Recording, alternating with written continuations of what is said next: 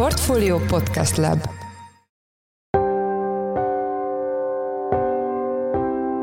Mindenkit üdvözlünk, sziasztok! Ez a Checklist a Portfolio podcastja május 30-án kedden. Az adás első részében a hétvégi koszovói eseményeket járjuk körbe, amelyben 19 magyar katona sérült meg, többen súlyosan. KFOR történelmében magyar viszonylatban mindenképpen magasnak számít. Magyarország külföldi NATO keretein belüli részvételében, viszont ilyen kis időtávon talán szintén kirívónak lehet nevezni, összességében egy misszió keretein belül pedig nem feltétlenül. Gondoljunk arra, hogy mióta Magyarország a NATO tagja, azért fontos nemzetközi küldetésekben vállalt szerepet, egyebek mellett Irakban, Maliban, Afganisztánban is, és úgy tudom, hogy Afganisztánban összességében teljes misszió időtartam alatt összesen 7 magyar honvéd halt hősi halált. Vendégünk Huszák Dániel, a portfólió Global rovatának elemzője. A második blogban a török választással foglalkozunk, érintve azt, hogy ez milyen hatással lehet a németországi török kisebbségre, és a török-magyar, illetve uniós viszonyra.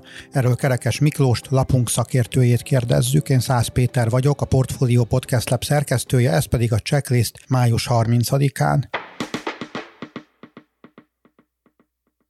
A hétvégén erőszakos tömegdemonstrációk zajlottak Koszovó északi, szerb többségű településein, és az összecsapásokban 20 magyar káfor katona megsérült. De mi is ez a konfliktus, és mit kerestek ott a magyar katonák? Itt van velünk Huszák Dániel lapunk globál rovatának elemzője. Szia! Szia Peti, üdvözlöm a kedves hallgatókat! Az első kérésem, hogy tegyük tisztába, hogy mi is az a káfor. Káfor, maga a káfor szónak az a jelentés, hogy Koszovó Force. Ez lényegében egy NATO által delegált, több nemzeti békefenntartó misszió, ami Koszovó területén működik. Ennek a missziónak az a fő feladata, hogy biztosítsák a térség stabilitását és biztonságát egészen addig, amíg a koszovói haderő, illetve koszovói rendőrség meg nem kezdi a teljes körű működését a területen. A KFOR-t egy ENSZ határozat alapján hozta létre a NATO, 1999-ben kezdte meg a működését. Erről az időről azt kell tudni, hogy zajlott egy fegyveres konfliktus a Jugoszláv Szövetségi Köztársaság, illetve a koszovói albán szeparatisták közt, az UCSEKE mozgalom közt, és ebbe a konfliktusba ugye a NATO egy ilyen légi hadjárattal beavatkozott, bombázta a szerb-montenegrói erőket, és ők kivonultak Koszovó területéről, és utána a KFOR ennek a régiónak az ellenőrzését lényegében megkezdte. Koszovó ezután ugye 2008-ban kikiáltotta a függetlenségét, és a KFOR erők pedig szépen fokozatosan elkezdték átadni a térség ellenőrzését a koszovói fegyveres erőknek. Ez a konfliktus, ez most miért éleződött ki, tehát mi történt az elmúlt napokban? Április végén önkormányzati választások voltak Koszovó északi részében. Erről a térségről azt kell tudni, hogy bár Koszovó többségében ugye albán lakosságú terület, az északi részeken, még mindig egyes területeken szerb többségű települések vannak, és azt kell tudni ezekről az áprilisi választásokról, hogy ezeken a területeken élő szerb többség teljes egészében bolykottálta ezeket a választásokat, vagyis sem szerb jelöltek, sem szerb lakosok, szavazópolgárok nem vettek részt ezen a választáson, vagy csak nagyon kis arányban, és így végül elképesztően alacsony, mindössze 3,5% körüli részvételi arány mellett albán vezetőket választottak a választások résztvevői ezeknek a jelentős szerb többséggel rendelkező településeknek az élére. Maga a mostani helyzet az azért robbant ki, mert a polgármesterek területi vezetőknek a beiktatására most került volna sor múlt hét végén,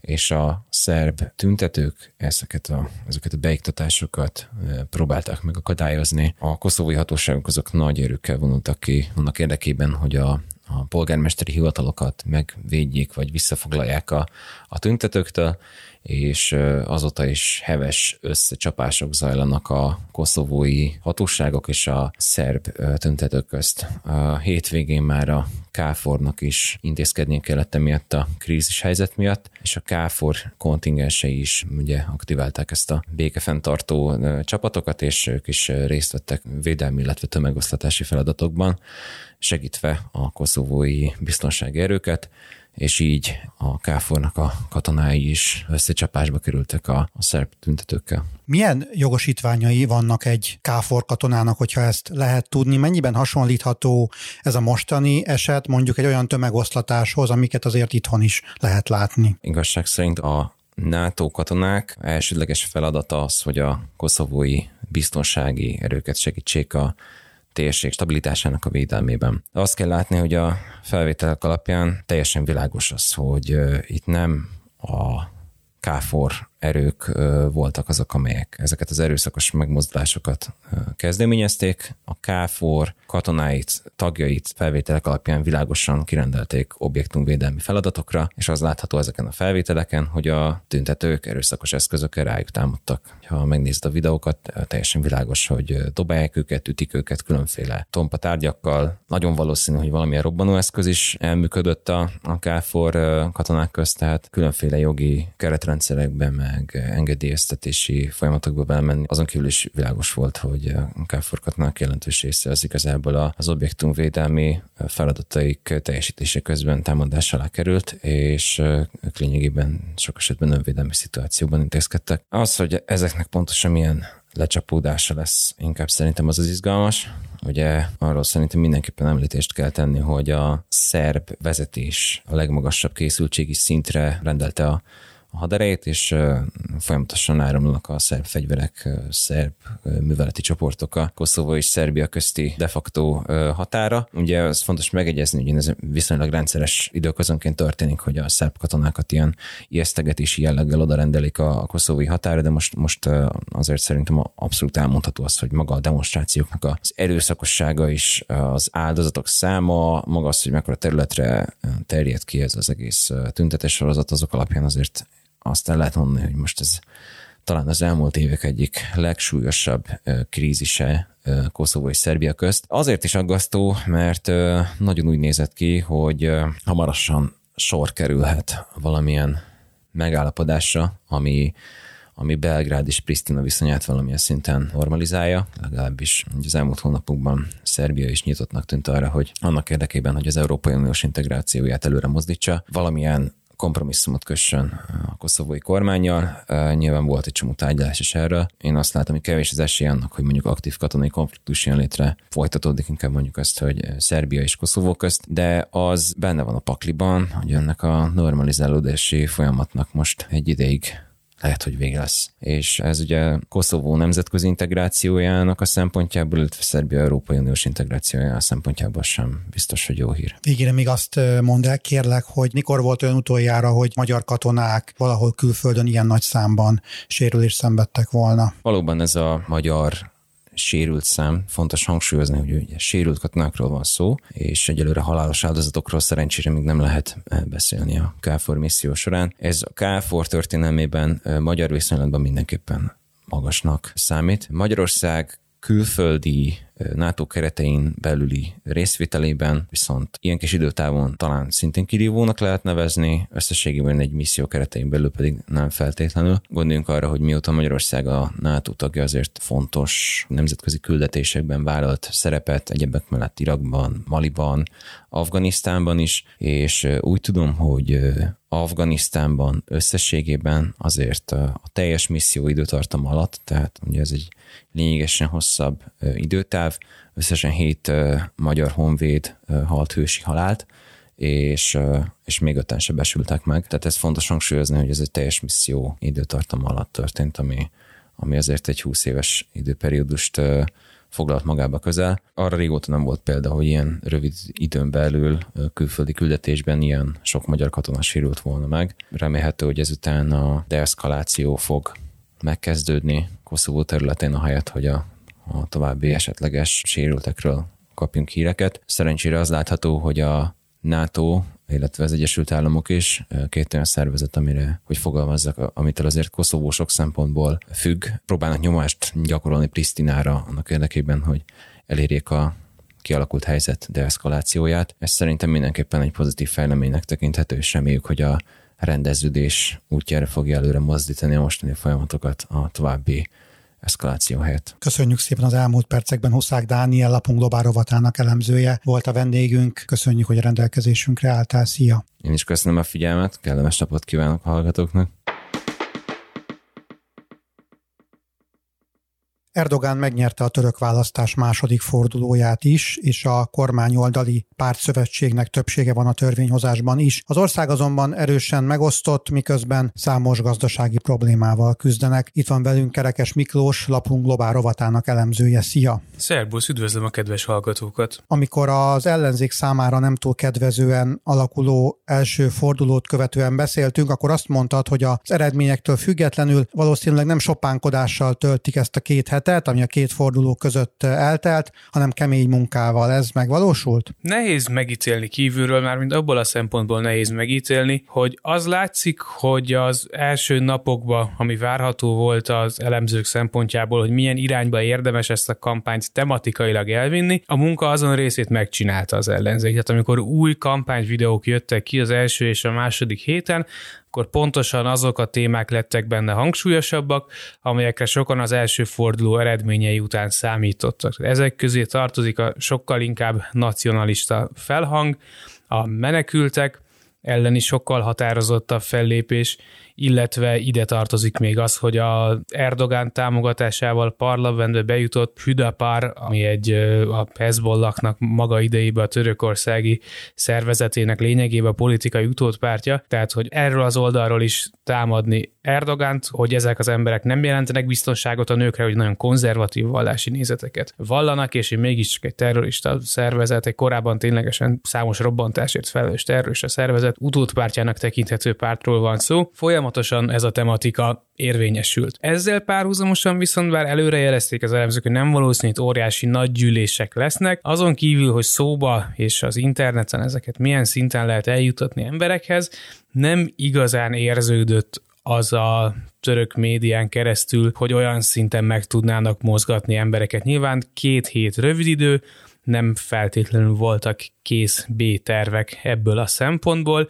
Talán még annyit érdemes megjegyezni, hogy amikor bizonyos rágalmakra próbált volna reagálni az ellenzéki elnökjelölt Kılıçdaroğlu, akkor Törökországban hagyomány már-már mondhatni, hogy így mindenkinek elküldött SMS-ek érkeznek, és hogy ezt, ezt megtiltotta az illetékes török hatóság, tehát volt ilyen enyhe nehezítés is. Furcsa érzés fogta el az ember, tehát hogy a legtöbb érintett reakciójából azt lehetett érezni, hogy az első forduló eredménye, hát nem az, hogy sok hatással élt föl, de lelombozta őket, és az a többlet energia és lelkesedés, amire egy ilyen kritikus helyzetben szükség lehet az ellenzék részéről, ez nem biztos, hogy megvolt, tehát mentek előre, és amit így rutinból meg, meg normálisan meg lehet csinálni, ezt megcsinálták. Egy párhuzamra hívnám föl ezen a ponton a figyelmet, számomra ez tűnt a legkritikusabbnak, hogy 2018-ban, amikor 5 évvel ezelőtt szintén elnökválasztás volt, ez volt az első alkalom, hogy az erős elnöki rendszerben egy elnökválasztás volt,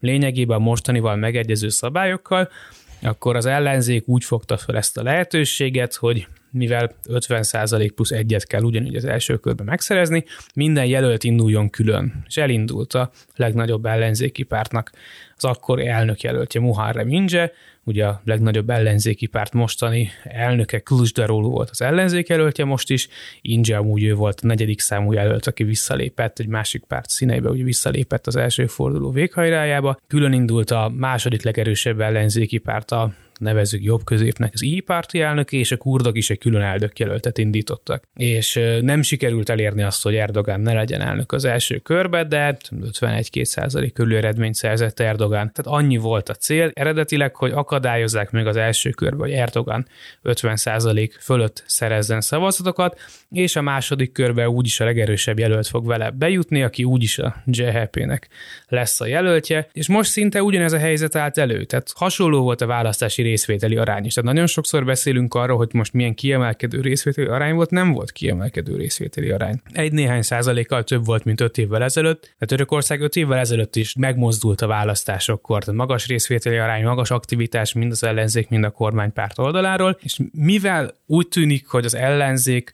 abba hajszolta bele magát, vagy nem tudom, az előzetes felmérések is, hogy ők ezt az első körben megnyerhetik, vagy valami nagyon közel lesznek a győzelemhez. Ezért azt az eredményt, ami öt évvel ezelőtt és siker lett volna, és lényegében ugyanezt történt volna, és teljes sikerként tudták volna értékelni, és nagy lendülettel, extra energiával tovább lépni a második fordulóba, mivel az elvárásokat olybá tűnik, hogy rosszul mérték föl, ezért ugyanezzel az eredménnyel, ahelyett, hogy extra energiát merítettek volna, sokkal inkább tűnt az egész kéthetes kampányidőszak egy letargikus időszaknak számukra. Az látható, hogy a török társadalom nagyon megosztott, de ez a megosztottság felrajzolható valamilyen törésvonalon, például a város és a vidék törésvonala? Abszolút mértékben felrajzolható ilyen törésvonalakon. Szinte bármelyik választást nézzük meg, három szín látható gyakorlatilag a térképen, és a három szín eloszlás az úgy néz ki, hogy az égei tenger és a földközi tenger mellett mindig a ellenzéki, mostani ellenzéki JHP-nek, tehát a szekuláris államnak, a nyugat fele orientálódó államnak a támogatói vannak, ez sokkal inkább a városias polgárokat jelenti az esetben. Délkeleten egy tömbbe a kurdok szavaznak, és Ankarában néha az ellenzék, néha az Erdogan mellett álló vallásos konzervatív többség nyer, néha nem, de az ország összes többi része Erdogan mögött sorakozik föl, tehát az ő általa képviselt politika mögött sorakozik föl. Most is a két forduló között egyetlen egy török tartomány volt, ahol Erdogán első körben többséget szerzett, és a másodikban nem tudott többséget szerezni, azon kívül semmilyen változás nem volt. Tehát nagyon masszívan léteznek ezek a törésvonalak, és nem igazán tud egyik fél se átjutni ezen. Ugye ami emögött áll,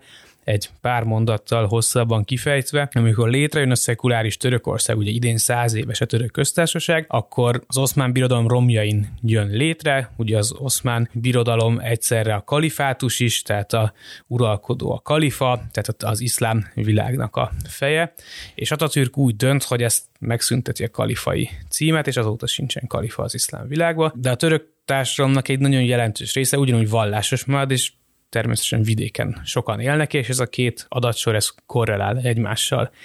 És 1950-ig egy egypárti uralom van Törökországban, és ez a szekuláris nacionalista rendszer, ez arra törekszik, hogy ezt a vallásosságot ezt lejjebb vigye, de attól a pillanattól kezdve 1950-ben független választások vannak, pontosan az a társadalmi csoport, aki gyakorlatilag ma is támogatja Erdogánt, akkor megszerzi a többséget, és időről időre gyakorlatilag a legtöbb időszakban a Törökországban többségben vannak a vidéki, vallásos, konzervatív értékeket valló emberek, és döntő többségében ezen pártok mögött felsorakozó formációk nyernek. Ugye azért ez a kacifántos fogalmazás, mert időről időre katonai pucsoktól kezdve hasonló módokon magát a pártot bezáratják, a párt megszűnik, tehát ennek a politikai irányzatnak, a pártnak a neve, ez folyamatosan változik, de maga az irányzat az adott.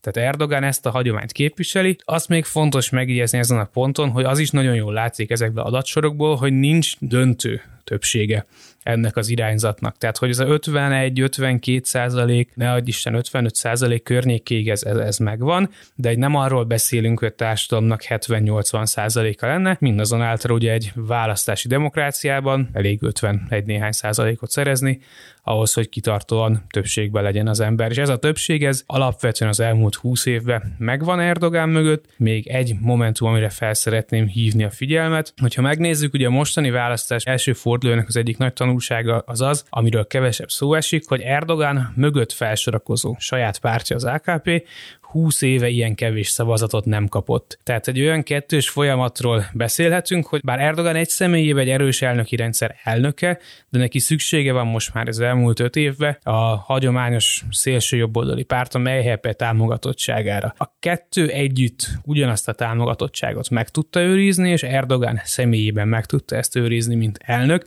de mögötte lévő saját pártja, ami vallási, konzervatív, míg a koalíció másik tagja pedig egy nacionalista párt, a saját pártja folyamatosan veszített most már lassan egy évtizede folyamatosan, látványosan veszít a támogatottságából. Ha már megosztottságról beszélünk, a német mezőgazdasági miniszter, aki nem mellesleg török származású, azt írta a választások után, hogy a törökök németországi integrációja kudarc, ugyanis a németországi török kisebbség nagy részt Erdogánt támogatta. Mi lehet ennek az oka? A német társadalom számára van fontossága annak, hogy mi történik Törökországban, ugye abból a szempontból az országban talán a legnagyobb kisebbséget a törökök adják, akik a 60-as évektől ugye vendégmunkásként érkeznek először. Meg kell jegyezni, utólag azért az jól látszik, hogy a akkori német vezetés, nyugat-német vezetés gyakorlatilag semmilyen szinten nem törekedett ezeknek a német munkásoknak az integrálására. Ami még egy fontos alap az az, hogy Törökország legszegényebb és legelmaradottabb régióiból érkeztek ezek az emberek Németországba. Tehát az alap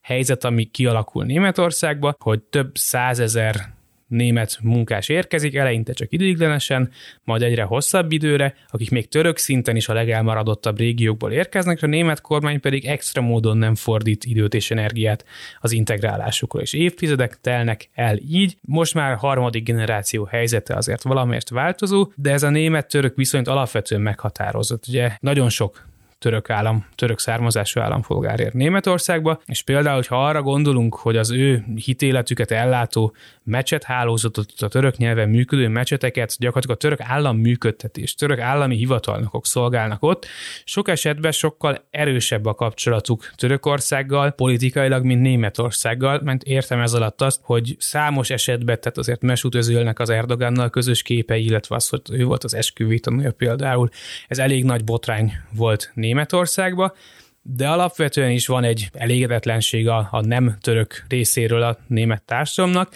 és a törökök ezt nehezen dolgozzák föl, és sokszor úgy vannak vele, hogyha ők egyfajta nem kívánatos vagy félre lökött része a német társadalomnak, és a török kormány és a török állam pedig törődik velük, akkor egy ilyen helyzetben ők miért ne Erdogánra szavazzanak. Viszont amikor a németekről beszélünk, ugye ők azt látják, hogy ott van nagyon sok német állampolgár, akik egy olyan elnökre és egy olyan pártra szavaznak, akinek a politikája gyakorlatilag teljes mértékben jelenlegi politikája ellentmond annak, amire a német demokrácia épül. Így van egyfajta ilyen erős kettősség, és ugye Cem Özdemir a zöldek színébe, aki most a mezőgazdasági miniszter, bár Németországba születik, de ő is törökországi származású, tehát ezért fontos dolog, hogy ezt ő mondta, tehát nagyon más, hogy hangzana, hogyha nem egy törökországi származású miniszter mondaná ezt. Azt is meg kell jegyezni, hogy Özdemir egy baloldali beállítottságú ember, és hát Erdogán és az Erdogán időszaka, de a török köztársaság döntő többsége is nagyon távol van a baloldaliságtól, és, és elég erősen ellene van, ugye ennek is van egy hidegháborús hagyománya, tehát itt számos rétege van ennek. Biztos, hogy Németországban erős visszhangjai lesznek ennek, mindazonáltal mindkét félnek meg kell találnia azt az egyensúlyt, amivel a kapcsolatokat tovább lehet vinni. Azt lehet tudni, hogyan alakul majd Magyarország és Törökország, illetve az EU és Törökország viszonya, és ide tartozik az, hogy Manfred Weber nemrég azt mondta, hogy le kell zárni az uniós csatlakozási tárgyalásokat is, mert igazából ezt egyik fél sem szeretné. Én Weber nyilatkozatát, Özdemir nyilatkozatának a tükrébe értelmezném, Szerintem ez egy német belpolitikai célzatú üzenet, nem hiszem, hogy ezt az Európai Unió ilyen szinten így gondolná. Az látszik, hogy azért elég régóta megakadtak a tárgyalások és a haladás, tehát az Európai Unió és a török köztársaság között. Mindazonáltal Erdogán politikájának egy meghatározó motivuma, hogy akivel jóba van is nagyon gyorsan rosszba tud lenni, és akivel rosszba van is nagyon gyorsan jóba tud lenni. Tehát ha megnézzük, hogy a elmúlt 21 néhány évben, amióta kormányon van, eleinte kik voltak az ő szövetségesei, szinte mindenki lett azóta a legnagyobb ellensége, és aki időközben a legnagyobb ellensége volt, az is lett már a szövetségese időközben és ez a kérdés másik felére is részben egy válasz. Pusztán az elmúlt időszakban történt események lineális meghosszabbításából nem lehet megállapítani azt, hogy mit fog tenni Erdogán, amit az érdekei és az országa érdeke kíván, valószínűleg azt fogja tenni. Amit látunk, tehát tényeket illetően, az látszik, hogy az elmúlt időszakban, tehát mondjuk fél egy évben Erdogan folyamatosan próbál megbékülni az ő környékén lévő országokkal, ahol török érdekeltségű konfliktus van. Ugye nemrégiben úgy tűnik, hogy meg tudott állapodni Örményország és Azerbajdzsán talán a 30 év után arról, hogy béke legyen a két ország között. Ez török beleegyezés nélkül lehetetlen lenne. Megvan az esélye, hogy az elég régóta lezárt török-örmény határ fizikailag miatt újra nyíljon. Ugye a szíriai polgárháború kitörése óta Assaddal ellenséges viszonyt ápoló Erdogán itt megijeszvén, hogy a háborút pedig baráti viszonyt ápoltak, most ismét úgy tűnik, hogy elfogadja az Assad féle vezetést Szíriában.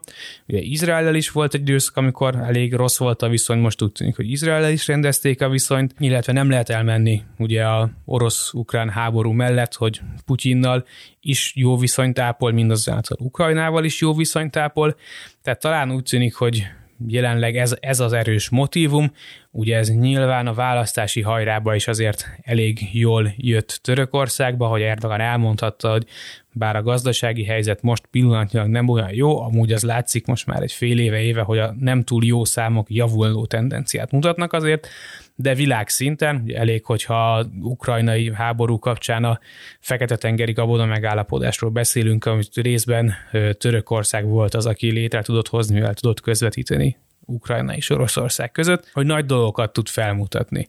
Érdemes talán még egy mondat elég azt is megjegyezni, hogy törökországi földrengés előtt például hagyományosan változó szintű görög-török viszonyt is megpróbálták felhasználni, tehát Erdogan és a kormány a görög ellenes hangokat hallatott, de a földrengés után, amikor Görögország egyből sietett a segítségre, akkor ez megváltozott. Tehát nagyon gyorsan tudnak ezek változni. Egy dolog, ami még talán fontos, hogy Erdogan úgy tűnik, hogy most hát az adatok alapján elég látványosan stabilizálni tudta a hatalmát egy újabb öt éves időszakra, ez nyilván fontos külpolitikai szempontból, hogy máshogy viselkedik egy kormány kampányidőszakban, mint amikor masszív támogatottságot tud szerezni. Azonban jövőre helyhatósági választások lesznek Törökországban, és Erdogan számára fontos, hogy esetleg vissza tudja szerezni Ankarát vagy Isztambult, így talán az várható, hogy most valamilyen szinten sikerül rendezni a viszonyt a környező országokkal, talán ez az Európai Uniót is érinteni fogja. Nyilvánvalóan azért finanszírozási szempontból nem elhanyagolható, hogy a török-európai uniós kapcsolatok hogyan alakulnak, a török gazdaságnak nagy szüksége van tőkebeáramlásra, mindazonáltal, amikor majd közeledni fognak a választás, helyhatósági választások, akkor lehet, hogy megint kicsit konfrontatívabbá válik a török politika, ami hazánkat illeti, hagyományosan jó a magyar-török viszony, mióta Orbán Viktor Magyarország miniszterelnöke, azóta pedig a török-magyar viszony még jobb lett, tehát mind a két állam között ennek erős hagyománya van, mind pedig személyébe Orbán Viktor és Erdogan is kifejezetten jó kapcsolatot ápolnak, és gazdasági, politikai, akár katonai együttműködések terén is nagyon szoros a magyar-török kapcsolat. Az várható, hogy mivel Erdogan ismét megválasztották, és támogatásáról biztosította őt a törököknek a 50%-nál nagyobb része, amire szüksége volt, ezért még stabilabb lesz a magyar-török viszony, és így várható, hogy még több együttműködés lesz a két ország között. Az elmúlt percekben Kerekes Miklós, lapunk szakértője volt a vendégünk. Köszönjük, hogy a rendelkezésünkre álltál. Szia! Én köszönöm a lehetőséget.